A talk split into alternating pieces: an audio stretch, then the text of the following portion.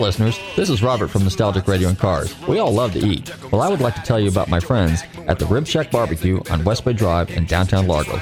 Their menu offers family sized takeout dinners like delicious ribs, chicken, beef, and pork or sit down barbecue dinners, sandwiches, and even desserts. They will also cater your party. Everything is barbecued fresh using real oak for that great smoky flavor. So visit my friend Corey at the Rib Shack Barbecue in downtown Largo, West Bay Drive, or call them for a takeout order at 727 501 9090. That's 727 501 9090. They truly have the best smoking barbecue in town. Oh, and be sure and check out their great barbecue sauce. That's the Rib Shack Barbecue in downtown Largo, 727 501 9090. I'm telling Robert from Nostalgic Radio and Cars sent you. Looking for car shows? Then look no further than FLACarshows.com. On your computer or on your mobile device, FLACarshows.com is a comprehensive list of automotive events, plus videos and news articles. Whether you're looking for car shows, cruise ins, meetups, automotive festivals, cars and coffees, or anything else relating to an internal combustion engine, then this is a site for you. Check it out online or on your phone at FLACarshows.com.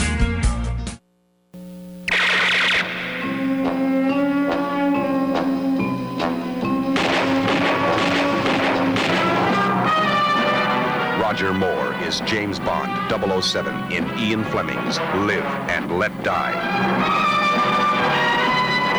My name's Bond.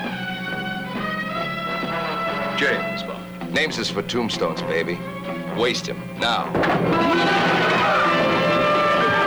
James Bond is back, and wherever he drops in, it can mean only one thing. Trouble! This is the Bond adventure with more excitement, more action, more danger, and more. Much more. Roger Moore as James Bond 007.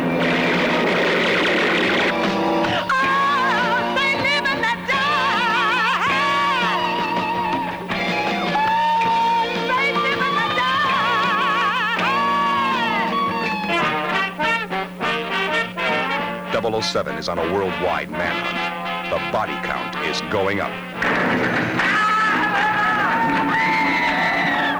Bond stops to visit, he leaves his mark.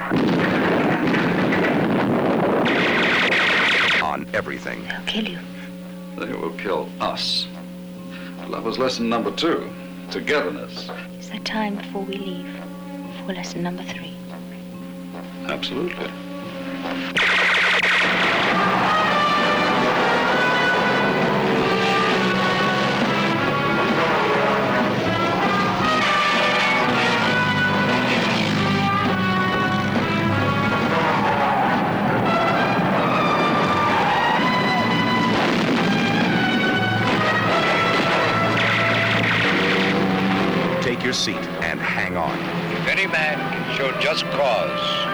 Where they may not lawfully be joined together, because Bond is on the move. And if you miss this one, you'll miss the most exciting 007 adventure of them all.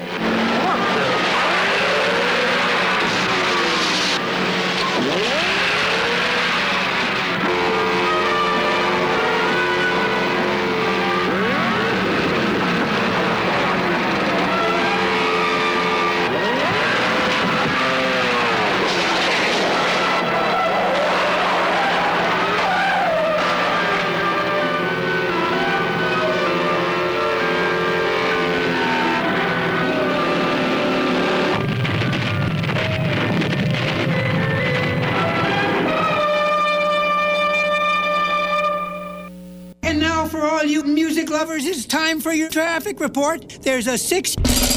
Oh! What is it, Scooby? Uh, Can't you see I'm broadcasting here?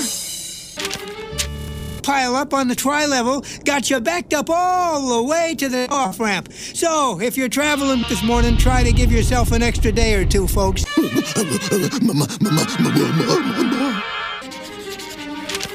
Hang on, folks. I've just been handed this important bulletin. Regularly scheduled program to bring you this special report, like live as it happens. Hi, this is Nick Mason from Pink Floyd, and you're listening to Nostalgic Radio and Cars.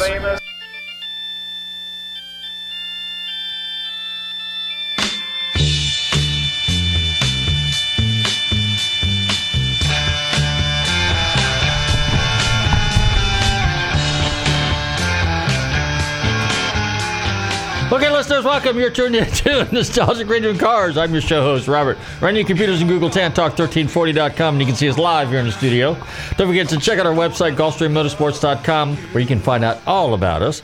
And if you missed any of our past shows, don't forget to check out our archive page, NostalgicRadioandCars.com. Good evening, Bobby. How are you? I'm doing good. Just uh, keeping uh, keeping the seat warm here.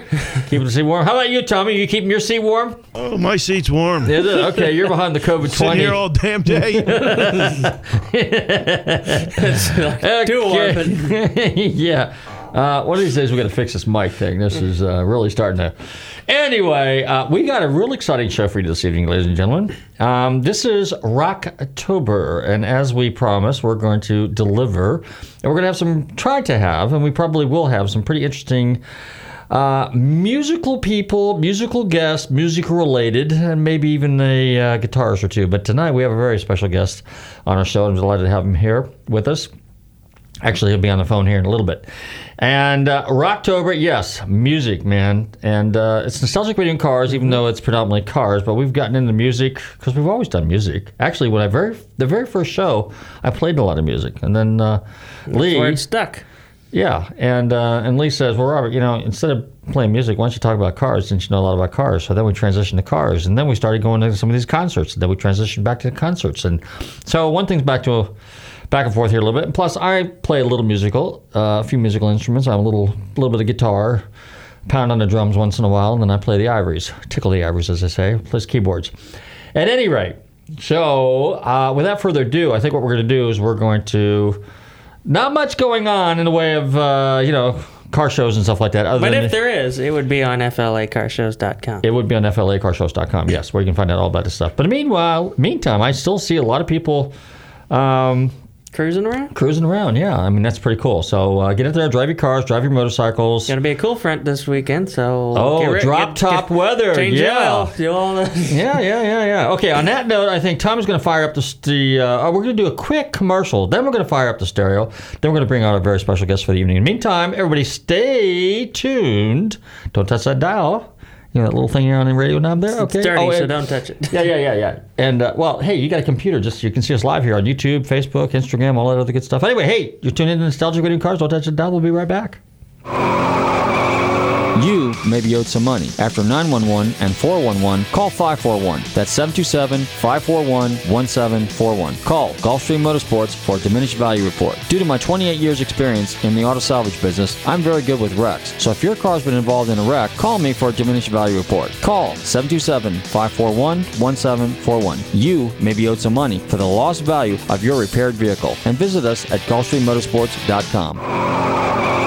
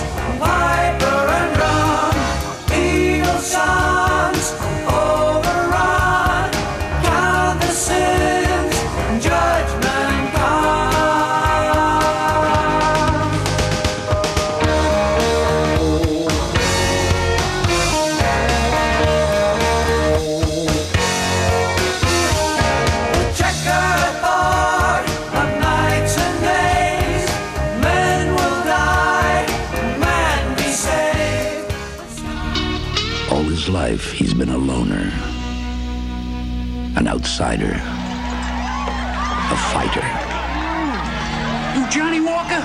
a bruised heart, and a battered body. You look like a cowboy. You a cowboy? He's got two lessons to learn in life. I love the way you fight, John. I never saw anybody fight like that. Hey, man, you get my money? How to take care of himself You go back to where you came from. Hey, fat man, nobody tells me where to go back to. and how to care for somebody else. That Ruby. She's a good one. She's so pretty. I got an idea. I got something for us. You gotta take care of yourself, Johnny. You see that guy there? He deals diamonds. I wanna help you. In my professional opinion, the next time somebody hits this guy in the head, he could drop dead. All I need is one big score. Let me tell you what you can't do, Johnny Walker. You can't fight. No more.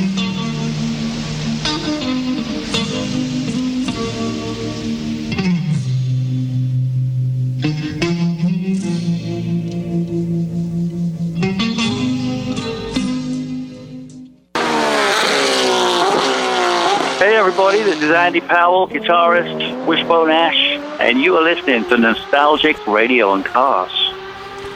Okay, we're back, and you're tuning into Nostalgic Radio and Cars. And since uh, this show is uh, really about musical instruments Today. and legends in the industry, for those of you guys out there, like myself, that play guitar, whether you play a six string or a four string, you know how important it is to have your guitar set up. And uh, the gentleman that I have coming on, that I'm about to introduce in a few minutes, is, or a few seconds, I should say, had a very significant role and was the guitar tech for one of the most, um, let's just say, best guitars on the planet. I'm delighted to welcome to the show this evening, Lee Dickinson. Dixon, Dick, Lee, how are you? Oh man, get it right. I've been waiting since seven o'clock. I'm sorry, sorry, sorry. Anyway. you're thinking, of the, you're thinking of the singer with Iron Maiden. That's the Dickinson. I'm the Dixon. Oh, okay. I'm sorry. Iron Maiden. Wow, there we go. Okay. Anyway, so Lee, uh, how you been? Welcome to the show. It's a real, true honor and a pleasure to have you uh, on the uh, show this evening. And well, thank you very much. and you were the guitar tech for Eric Clapton for 30 years. So what yeah, I years. Yeah. it seemed like fifty. Seems like 50. So what I want to know is how do you become guitar tech? So what did you do at the very beginning, and how did you end up uh, working with the legendary Eric Clapton himself? Well, I, I migrated to London from my native Scotland. Uh, so crikey, mid seventies, I think. A lot of a lot of my friends had gone down there, and I wanted to get into to touring or doing something of that nature, you know. And uh, I worked for a company that, that hired equipment and did stuff, and I did. Uh, I went to work for them, and amongst the clients were Eric. But I did tours with uh, Weather Report, and I did a couple of Ramones tours, Manhattan Transfer, a real diverse selection of artists. And I was on a couple of Eric tours, and uh, as part of the staff, and we got on well. And cut a long story short, he was in Japan in '79, and I was there, and uh, we needed someone to take care of the guitars, and I got given the gig, and I held on to that rough ride for 30 years. Wow, wow. So how? So were you a musician at a young age? I mean, how do you when to, to become a guitar tech? Do you have to be an actual musician, or do you how, do you have to have a real good understanding of the musical instrument yourself? And tell us tell us how that kind of how that works, how that all kind of evolves. Well, I know lots of guitar techs that c- literally can't play a chord, but they're you know they're technically very good with uh, you know electronics and stuff like that. And I know other guitar techs that are some are better than the guitar players they're working for. You know, it's, there's a real diverse selection of people. Uh, I'd classify myself as mediocre, um, and I, I play guitar just to because I write songs and I, and I have mountains of stuff that I'm looking for someone to write with, and uh, I've been doing for a long time but that was the uh, that was the impetus to get me going was you know, to interpret my songs. And of course, if you're working for an artist, it does help if you can play a couple of their riffs or whatever, sound check, line check, because a lot of them don't come and do that. So now, when when a musician, let's just say, like in, in, in Eric Clapton's case, okay, Mm-hmm. and uh, so when he tours, you're with him all the time, and your job is to set the guitar up. Correct? It's not necessarily that you go on stage and gig the guitar or any of the equipment, but it's to basically set the guitar up so that the musician can play his or her style. Correct? every guitar player is different. Every guitar player requires different things from their tech. You know, some people are te- highly involved in the set. You know, like uh, like the Edge, the Edge from U2. His uh, his tech is like, you know, almost a part of the show. You know, changing effects and doing all kinds of stuff. My job with Eric, essentially, as the guitar tech, you're there. You set up the equipment. You make sure the guitar's right for him. You make sure the action's right for him. You make sure everything's cool, that you've got spares. And you work all day towards the show. You make sure the guitar's not going to go out of tune, which is a technique in itself. Then as he walks on stage, you present him with the guitar, and he takes it from there. Uh, Eric was the kind of guy that didn't like to change too often, so if, only if he bust a string would he change from the main guitar to the spare. And uh, you know, then if we were doing a blues tour, which we did uh, a, a very very unique tour that he did just doing blues.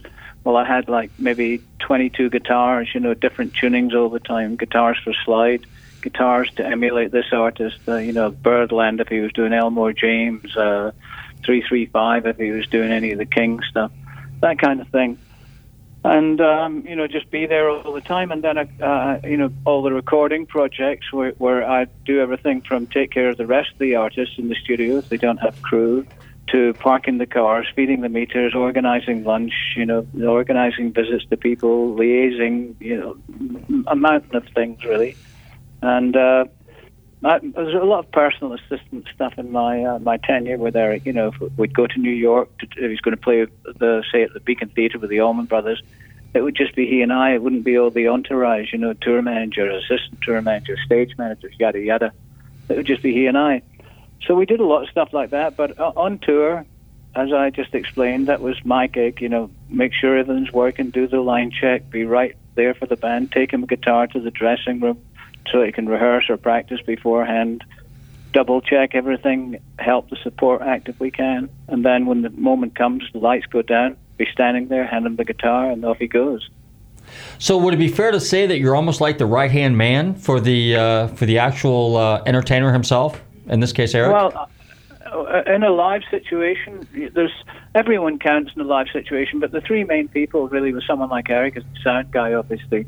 That's mm-hmm. got to be right. The lighting guy can't mess up, and me, uh, you know, I'm I'm what he's got on stage for everything. You know, if he has a problem, uh, we have to fix it real quick. If uh, something happens to the amp, we have to be able to switch really quickly. If something goes wrong with the radio, you have a a hard wire just there to plug them back into a cord. Just you know, you have to think of all these things, and, and it's all just about that moment he walks on stage, and you you kind of you're you're kind of free in a way to concentrate just purely on the show and all I ever did was have a giant monitor, which my ears are suffering from now, uh, just with just with Eric in it because I don't want to hear the rest of the band, and and we didn't use any ears. You know, Eric didn't like them, so we just used uh, you know old style stuff. And yeah, right hand man, sure, uh, live shows because you know if you're in a, you're in Madison Square Garden, there's you know twenty thousand people staring at him, you know, and listening to him. They're, they notice other things going on, but if a speaker goes out or a light goes out, no one really notices. You know, if something happens to the artist, if he can't be uh, heard, or if his guitar uh, has you know an intermittent problem with the radio or something, then you've got to be right on it. And I did that from uh, 1979. I took over in Japan and Tokyo in 1979, and then he kicked me out at the end of uh, 2009. wow. Okay. Um, well, let me ask you this. Okay, so in Eric's particular case, were, were his guitars tricked out or anything like that, or were his guitars pretty much, uh, you know, Fender Custom Shop production style, you know, standard pickups, standard, you know, what type of weight strings did he use, uh, pots, anything unusual, anything like that, anything special about his tuner, his bridge, the nut, anything like that, or was it just? Like I said, more Eric was, Eric was very, very happy. We had a, a, tremendous bunch of guys, amongst them Larry Brooks, Todd Krause, Jay Black, uh, John Page, Mark Kendrick, uh, so, so, many people, uh, and they they each guy after a couple of years was given the job of, of doing the Clapton Strats. So Eric was very happy with them, and apart from just maybe a couple of tweaks to the action, he was very happy to open the case, oh, I would open the case. Obviously, you know, just look at it, say, "Yeah, we're good to go." And if he did, wanted something changed, he'd tell me. That didn't apply, you know, to vintage guitars and stuff. I mean, sometimes, we, you know, if we bought an old L5 or we bought a, you know, an old Les Paul, you know, I may have to do just a couple of tweaks on it. But Eric didn't really have an interest in, in uh, what kind of pots were in there, what what the nut material was, or you know, was the was the the brink uh, was the the bridge uh, zinc or alloy or whatever. You know, it's just make sure it's right for me to play, and you, you let them go. It's like a like a pedigree racehorse, really. You know, there's all this fussing and, and training and exercising and and nurturing, but once they go out on the track and once the, the guy says go, they take over. That and that's what you know guitar players of Eric's ilk do. You know, the, the, you just give them, turn them loose, let them go, just make sure everything's right. Now, early on, it, um, I was looking at some videos, and I, because I kind of, you know, I, I, I have an interest in, in, in guitars, obviously, and I like vintage guitars a lot. So back in the day, Eric, I think, played um, Gibsons, and I remember in particular there was one that was an SG, and I guess it was nicknamed. It was painted kind of a really cool psychedelic color, and it was called the Fool. And uh, and then I think he played maybe once in a while you see him with an Les Paul, but his his axe of choice, as they say in the business, is is has always been a Strat, right? Not always, no, because as you just said, in the early days, you'll never see him playing a Strat. In the very early days, you know, you know, pre uh, pre John Mayall and stuff, he was playing a red Telecaster. Then he went, on, you know, the Les Paul was around the Mayall period and and the Cream stuff. Then the Fool were actually two people, I think, from Amsterdam or somewhere in Europe, who uh, who did that kind of stuff, and they were responsible for painting the Beatles. Uh, Beatles had a store in London, mm-hmm. and it was all incredibly psychedelic on the outside. I mean, it was amazing, and they were that they they they were collectively the Fool. Um, the SG, uh, you know, the, as you saw, if you look at the old cream stuff, Jack was playing, I think, a six-string bass, Fender six-string bass that was painted by the Fool, and Eric had the SG. But through the the the, the cream period, you'll see him play Firebirds, you'll see him play Les Paul's SG. Uh, 335, you know, that he, he famously used at, at their farewell show, and I think it was 69 at the Royal Albert Hall. He's just wailing away on the 335. It was only later he got into Strats, and and uh, then that's what you know. Most of the the live footage you'll see of him over the 30 years. He very rarely uh, on a normal Eric Clapton tour set, you'd very rarely see him play Les Paul, maybe for, for to emphasize a tone in one song. But it was mostly strats, you know, all the time.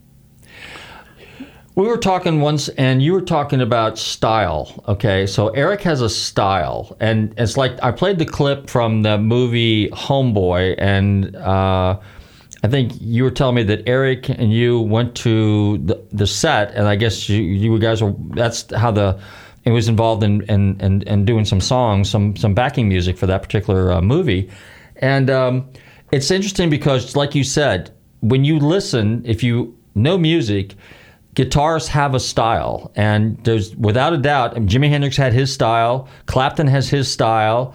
Um, Pete Townshend has his style. I mean, you can pick these guitarists out, and and the late um, uh, uh, Eddie Van Halen, you know, they all have a style. And you were telling me that people actually go out and spend thousands of dollars trying to have a guitar made like these particular musicians, hoping to emulate them, but it's it's all about their style. So why don't you elaborate on that a little bit? Well, uh, you know, I don't know too much about your show's nostalgic radio. I like nostalgic radio, but I don't know too much about cars. But I think you made the point when we talked the other day. You know, like you can be a again, I don't know too much about the thing here, but a NASCAR or a Formula One driver, mm-hmm. and the, if you're a multi-millionaire, you can go out and buy that same car, and get yourself access to the same track. But it's down entirely down to the driver. The driver being in the in this sense of what we're talking about, the guitar player. And the, the thing that brought it home to me, this is a great example. Many, many, many years ago, Eric used to finish his British tours in a small town called Guildford because it was very, very close to his, you know, country home. And it meant that all his old aunts, uncles, friends from the pub, the local vicar, you know, hmm. everyone could come and see that show without having to travel halfway across Europe or something. And uh, one night we were doing a show, and Eric, uh, very, very small stage. So normally I would have, uh, at the time, Music Man was his choice of equipment. So I'd have two Music Man 130, HD 130 heads and two open back cabinets with JBL K120 speakers. And uh, the, the second would, be, would only be if his amp blew a fuse. I had an AB switch, switch him onto the second setup. In this particular setting, I had to stack the cabinets and stack the amps on top because of restrictions on the stage side. So it was only a small venue. And we had tons of guest artists that would come along each year. You know, Elton would come along, George Harrison would pop in because they all lived down near the, the, the, the area of Guildford. But on this particular night, Jeff came in, Jeff Beck, who is um, my favorite. And uh, and Eric said to me, they came off stage at the encore, and he said, I'm going to bring Jeff on now, give him a guitar and sort it out, you know. And I said, yeah, okay. So I said to Jeff, I've got a 1960 Les Paul, or I've got Brownie, you know, the uh, whatever it was, 56 uh, Sunburst Strat. He said, I'll take the Strat. So he sat with it, just with his ear to the body, just practicing for a couple of minutes. Eric introduces him.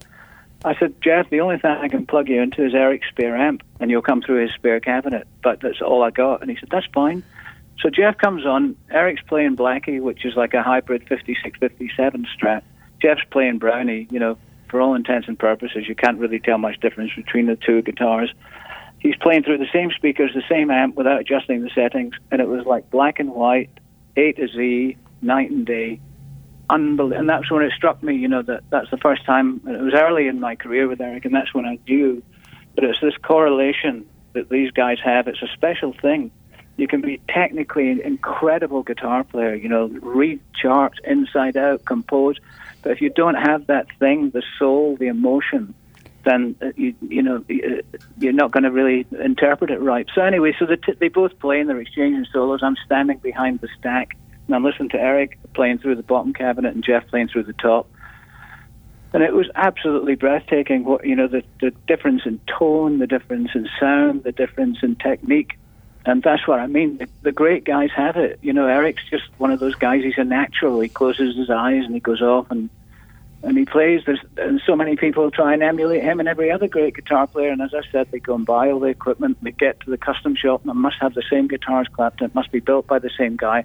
I've got to have the same amp with the same tubes, the same settings, the same everything. They get people. What are Eric's settings? Can you tell me? Yeah, sure. Well, I don't sound like Eric. I'm not getting that sound and that's that's the thing. There's the there's the buzz right, the rub rather right there. They're never going to sound like Eric because Eric is Eric. Jimmy Page is Jimmy Page. Jeff Beck's Jeff Beck. Steve Vai is Steve Vai, etc., etc., etc. Martin Knopfler is Martin Knopfler.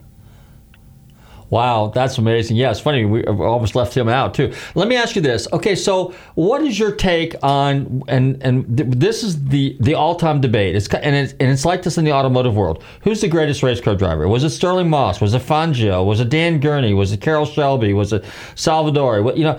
And what's the same thing? Eh, those guys had a style. They all had amazing success, successes. Well, it's like saying, is Jimi Hendrix rated the, the greatest guitarist? Is Eddie Van Halen? Is Eric Clapton? Is Jimmy Page? Is Jeff Beck? You know, Mark Knopfler, all these guys you're talking about, you know, just great guitars. To me, I think they're all great.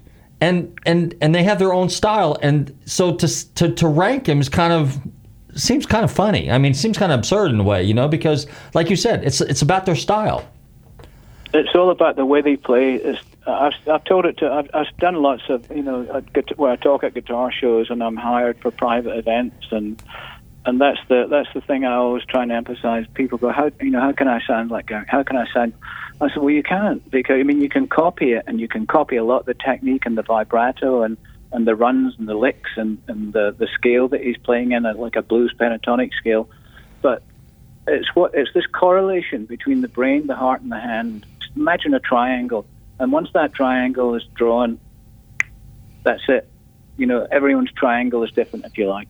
So Eric going out. That's why when uh, I mean we did a thing called the Arms Tour years ago. It's called uh, Arms meant Action Research into Multiple Sclerosis, Ronnie Lane, bass player from the Faces, famous English musician, was suffering from it. All the guys decided we would do a couple of shows, which turned into a lot. And it was a multitude of great talent, you know, with uh, Charlie Watts playing drums. And the three guitar players were Page, Beck, and Clapton. First time they played together, pretty much since they were in the Yardbirds.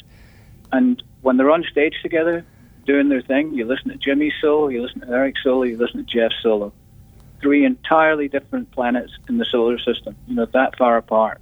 Totally, totally different. and that's what it is. It's a correlation between you can be, you know, it's, it's not being the most being able to read uh, charts and write music and stuff. It's just this feeling. It's a feel thing.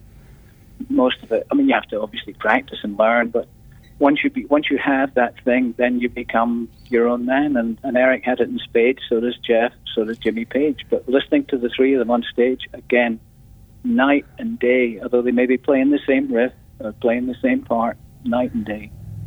It's that thing I just told you. It's nothing other than brain, heart, and hands, and everyone's are different. You mentioned Jimmy Page, Jeff Beck, and uh, Eric, and of course they were all basically back in the Yardbirds back in the day. And uh, so as we move on a little bit, some of the bands out of the late '60s. Now, one of my favorites has always been Deep Purple. I'm a big fan of Ritchie Blackmore. And uh, have you ever had any uh, interaction with Ritchie? I mean, and, and your thoughts? And he's an excellent guitarist too. He's got his own style. My friend passed away last year, a guy called Ian Ferguson. I know this Scottish guy who was his tech for a long, long time. Ritchie, uh, you know, I like Deep Purple too. You know, they were one of the kind of bands I listened to uh, the 70s. Ritchie's thing was, I think he was very classical, you know. He was a, you know, very a classical player in, in terms of just what he did with that band, and, and then he turned into that, that kind of tone, you know, the Marshall and Strat tone. Um, Ritchie's another one that's very, very different. You know, uh, if you listen to say Ritchie Blackmore with Deep Purple, and then you listen to Steve Morse with Deep Purple, again, night and day, light years apart. Different guys, different brains, different hearts, different hands. And the, and and you can you can feel it in the music. The music's different. And this, Well, the music's different. I mean, uh, you know, the, it's a harder rock thing. You know, you, like to, to say if you were trying to compare Richie to Eric, it would be wouldn't be fair because Eric's essentially a self-confessed blues player, but you know, just has gone through many other genres in his career.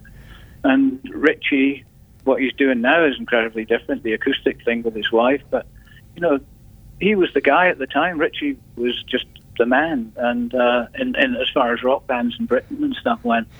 But then, for me, you know, uh, I mean, I, I've listened to Eric going through so many changes in 30 years, and my favorite period is always going to be Cream, you know, um, mm-hmm. because it was just so unique.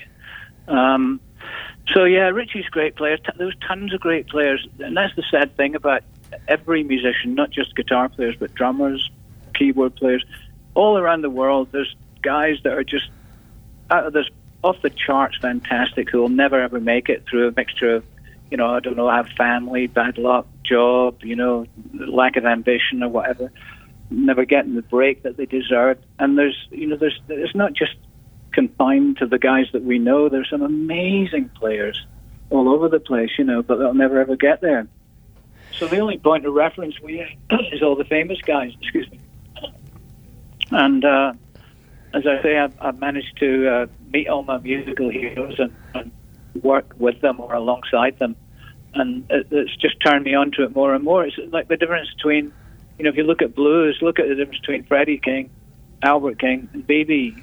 You know, nothing. The only similarity is the last name. You know, they they were just so different, and yet they were just playing blues because they had their own thing. You know.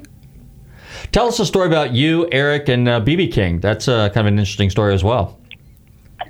Um, well, I've done a lot of things with BB over the years. Who, who was, I must say, the, the kindest and most gracious humble guy. You know, he was just a wonderful.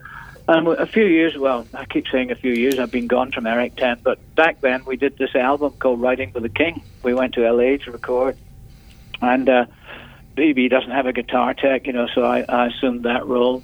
And it was just Eric paying homage to one of his heroes and allowing him to, you know, just pretty much do what we what you want to do, play what you want to do on the record.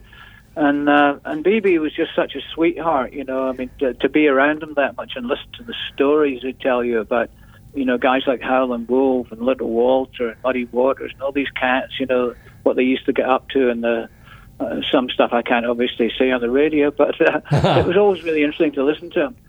And then uh, one particular thing, one night uh, the- the producer called me and he said, "Look, man, we're having a real problem with BB's guitar." And I said, "Well, what's wrong?"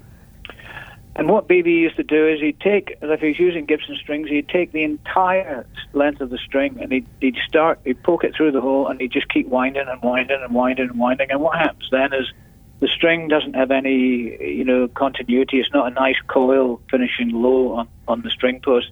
It was just like they were overlapping and stuff. So he'd hit some bend, and which would cause the string to slip. Not a lot, but enough to, you know, to, to ruin the track.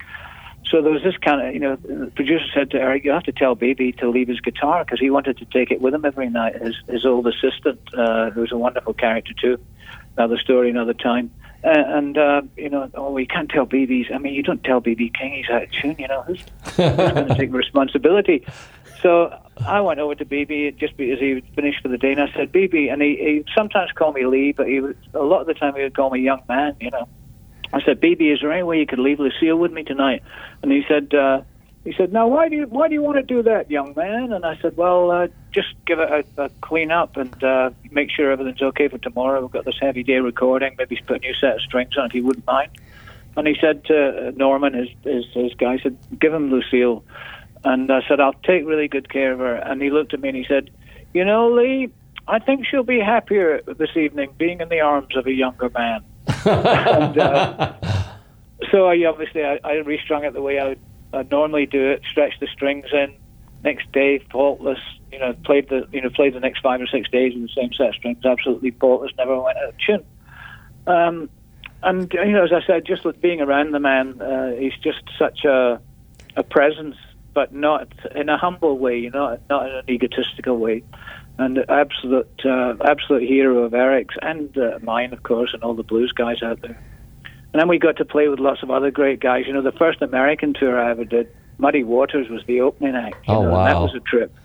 You know, and then we got to do stuff with Otis Rush and uh, Oh. Hubert Sumlin and all all the legends, really. You know, John Lee Hooker. Th- That's uh, that's some amazing. Uh, that's an amazing roster. How about Buddy Guy? Now, he's a little bit more of a contemporary, but he's an excellent guitarist too. Does both blues, rock and roll.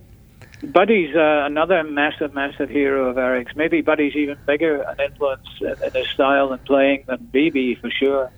And but Buddy, uh, you know, is an older man now, as we all are. But he was a kind of a wild card. And there was a thing we did at the Royal Albert Hall. I, I mean, I've done over 125 shows there over the years uh, with different, uh, you know, mostly Eric and guesting and things like that.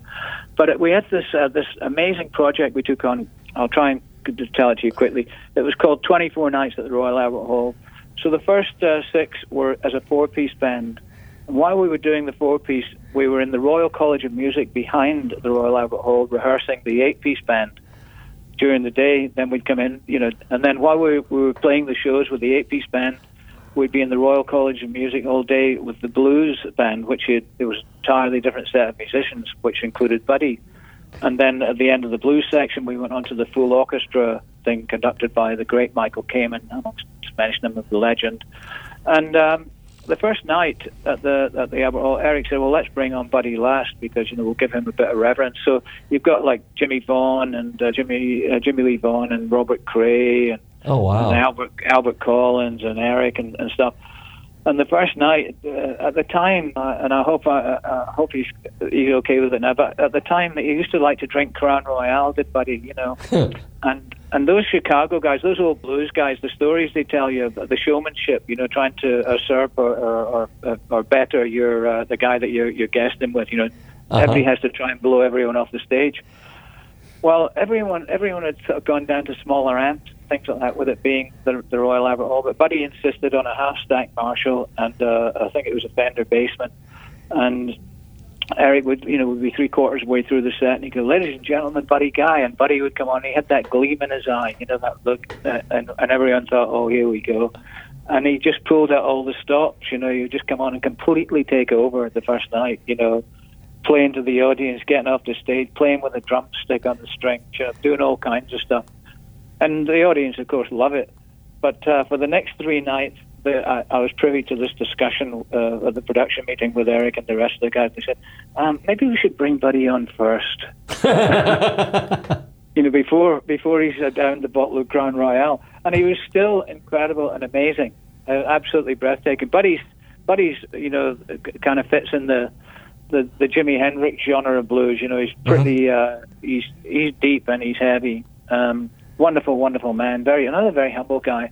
But that glint he had in his eye, I saw the musicians look at each other that first night and they're going, "Oh, he's drunk the Crown Royal." So You know, another guy um, that uh, I always thought was a very good. You know, it's kind of like you watch a guy on stage and you watch how they handle a Strat. Now, I personally have one too. I've got a hardtail. It's an early '70s, and I and I play a little Fender Mustang, and I also have an SG, and um, and and and I'm more just rhythm, okay. But it's and you're right. You it's you know you can play the style, and if you plug in a wah wah and all that kind of stuff, you you can kind of get those sounds that they had back then. But it's the style. But a guy that I always thought was really really just cool with a Strat was Tony Joe White, and uh, you know he was kind of like a swamp music. I don't know if you ever ran across him or not, if you ever listened to his music, but he just had a style of his own too, and it was just kind of really cool because, like Eric, when he plays, it looks so effortless. I mean, it's just so natural, fluid. I mean, it's just, just, and to me, that's I what's met impressive. Him, I met him once. Yeah. Um, uh, later in his career, um, no one, uh, no, no one in my circles really, you know, would talk about Tony Joe White uh, as, as a great guitar player, but he was. And Tony Joe White, the, the reason it, uh, I was so knocked out and to meet him and just to just to shake his hand was he wrote one of my favorite, favorite, favorite ever songs called "A Rainy Night in Georgia." No which kidding. was- which has been covered by people like Gladys Knight and people like that. But just with his voice, and this is just one of the most emotional songs you could listen to. It's incredible. Um, but Tony again was known for you know the cowboy hat, the swamp thing, you know, Polk Salad Annie, and all that kind of stuff. But he Uh-huh. had many, many strings to his bow. You know, he wasn't just that guy, and he was a tasty player. Eric, when he pl- plays, now I, I like light strings. I play with nines, tens sometimes. Depends on because the strings kind of vary a little bit. But what type, what weight strings did, uh, does Eric play with? 10 to 46, 10, 13, 17, 26, 36, 46. Oh wow. Um, okay, and then uh, Maybe maybe on the jazz guitars, like we're using an L5 on the session, I'd, I'd use a, a heavier set, maybe go to 11s or something just for the for the tone. uh huh. What uh, what type of a pick does he use? Uh, a guitar pick. What? Sorry, no. that was, that, uh, one of my one of the banes of my life was the, the Eric Clapton picks, which are legendary, and I would have them sometimes have them made three times a week, just depending on someone saying something or a funny saying or Yeah. a joke. And I'd get onto Ernie Ball, who took great care of us throughout my 30 years with all the strings, never let us down. And I'd call him up on a Sunday night from the Albert Hall and go, "Hey man, sorry to bother you at home. Is there any way that you can get me 200 of these by like Monday?" And you could, I could hear him go, uh, Sterling Ball, the guy who owned the company, you know, he'd go, okay, yeah, right. yeah, no problem. And I'd have these picks. So Eric generally used what we would call a hard pick, Uh-huh. Ernie Ball hard. Um, so a lot of the times if he was playing blues or he was on the softer things like Tears in Heaven and stuff, he would just maybe play with his fingers on a gut string. But um, yeah, for, for most applications, uh, a, standard heavy pick. Okay. Who are some of the other guys, uh, you know, well-known musicians that you uh, did some guitar tech for? I mean, and did tech? So, I mean, were these people that you actually did stuff for, or were these just kind of like they happened to be on stage with Eric, and then you just kind of helped out because you happened to be there, and it was kind of yeah, a courtesy? There was, there was lots of there was lots of those, but uh, Eric liked a lot of vacation time. You know, and uh, on occasion I'd get maybe Pete Townshend's office call me up because my friend Alan Rogan, who was Pete's tech and worked for a lot of other bands, would be off doing something else, and Pete's going to do these TV shows, and he's on Jools Holland, and he's doing this. Can you take care of it? And I'd say, sure, you know, and I'd you know go and work for for Pete for that week. Um, I always loved the Who, and another thing I got to do was be John Entwistle's ba- bass tech at the Madison Square Garden for like six nights while we were doing the full-on production with the the backdrop of the, movie of Quadrophenia, one of the Who's famous albums that Pete wrote. Um, I got a call to look after Paul Simon one day. A guy called me from New York. I thought it was a joke. He said, Paul's going to record in this studio in London with Brian Eno. He needs someone. Can you be there on Monday? And I said, sure, you know, go into the studio with Paul for a few days. Uh, there's been tons of those things. I mean, those those spring instantly to mind because they were kind of musical heroes. You know? You mentioned early on that you uh, like to write music. Tell us a little bit about your writing experiences, and has any of your um, songs been uh, turned into actual well-known songs? And are they are they out there that uh, well-known musicians are playing? Not yet, but I'm the eternal optimist. Um, I've never really found the right person to write with. I need a person to write with who's good with the modern idiom of recording onto a computer and who's, you know, musically talented but talented but lyrically bereft, if you know what I mean. Uh, someone, that, you know, a Lennon from my McCartney or however you want to, to put it. And I've never really done anything with them. I have mountains and mountains of uh, songs, some finished, some not finished, lyrics, pages and pages, A4 pads filled up to the ceiling. But I've never met the right guy to uh, fight with, and uh, that's that's what I'd love to do when I eventually retire. Do something like that, especially since I'm close to Nashville. Also, I'd like to do voice work because I have a, a whole bunch of different uh, things to offer in that realm. But as yet, I haven't made any inroads uh, in those two fields. So now you live in the United States now. Tell us how that came about and why did you pick where you are? Well, after Eric sacked me, I couldn't show my face in London. I had to live somewhere. okay. Um, my my wife uh, is American. She had lived ten years. Absolutely grew to detest it. It was it was kind of close. Not not it didn't coincide, but it was. She moved back just before uh, Eric and I parted company. And when I, uh, uh, to be honest, you know, when you've been with an artist for 30 years, you've given it everything, and you've never done anything wrong, and you've never really broken the rules, you know, maybe played it close to the edge a couple of times, but you know, and then they get rid of you. It's quite heartbreaking, you know, because uh, you've given so much of yourself, and you've made you're responsible for making those shows perfect, and everything sounding great on that album, this album. Um, so I just decided I'll, I'll get up and move to, to America. I always want to have a, a look at country music because I like country music, mm-hmm. some of it. And uh, I was I took a year off, you know, while we acclimatized over here, and my wife collected a whole bunch of dogs. And uh, one day I got a call from a guy I really love his music, Gary Allan. He's a kind of a you know A-list country guy. Yeah, hasn't had a hit for a while and they said, we, we're desperate, we're stuck, can you come and help us? And I said, sure, you know. And the only other thing I'd done in America was I'd gone and helped out the Kentucky Headhunters, who were old, old friends. Uh, and that was quite a, a, a whole different thing from the, the world of Eric, you know, the international touring to, to playing in honky tonks and bars and, and little rodeos. Anyway, the Gary thing, I went down and, and it was in the deep end kind of right away, and you have to look after this guy and look after this guy. I'm like, wow.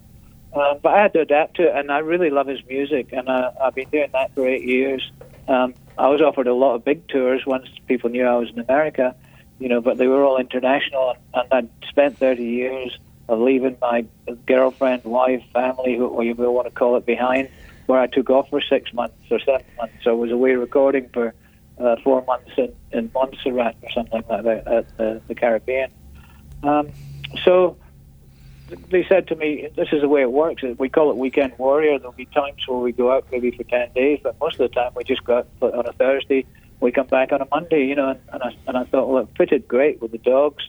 Short drive down to Nashville, and that's what I've been doing because uh, you know one of the things about my job uh, uh, is that it really, really helps if you like the music I mean, I've done some stuff for people whose music I really didn't like, and it was torturous uh, listening to it on the side of the stage. You know, if you really love the music, then you're more involved in it. You know, you you know you know every cue that's coming, and and I kind of feel like that with with Gary. You know, and uh, I'm having fun with that. And as I said, just wanting to get writing and see if I can do something with my material and my voice and maybe write a book is another thing. You know, people always say, oh, you should write a book, man, when I tell them the stories, you know.